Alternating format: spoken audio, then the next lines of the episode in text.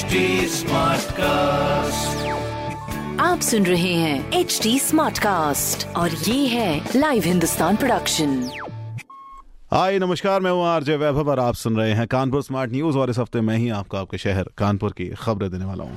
खबर नंबर एक की बात करते हैं। पीएम के कानपुर शहर आने पर आईआईटी में मेट्रो, ट्रेन और डिपो का मॉडल दिखाया जाएगा। साथ ही फ़ोटो गैलरी भी बनाई जा रही है, जिसमें मेट्रो के शिलान्यास से अब तक के सफ़र, सुविधाओं और भविष्य की योजनाओं की जानकारी दी जाएगी।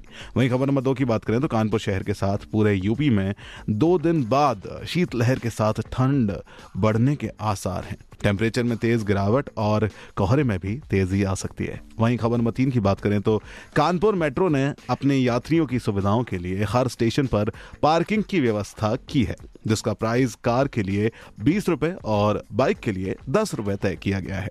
तो ये थी कुछ खबरें जो मैंने प्राप्त की हैं प्रदेश के नंबर वन अखबार, हिंदुस्तान अखबार से। अगर आपका कोई सवाल है तो आप हमसे जुड़ सकते हैं हमारे सोशल मीडिया प्लेटफॉर्म्स पर। आप टाइप करें at the rate H T Smartcast for R Facebook Twitter and Instagram बाकी ऐसे ही कुछ पॉडकास्ट सुनने के लिए आप लॉग ऑन कर सकते हैं W W W dot H T Smartcast dot com पर आप सुन रहे हैं एच टी स्मार्ट कास्ट और ये था live Hindustan production smart Smartcast.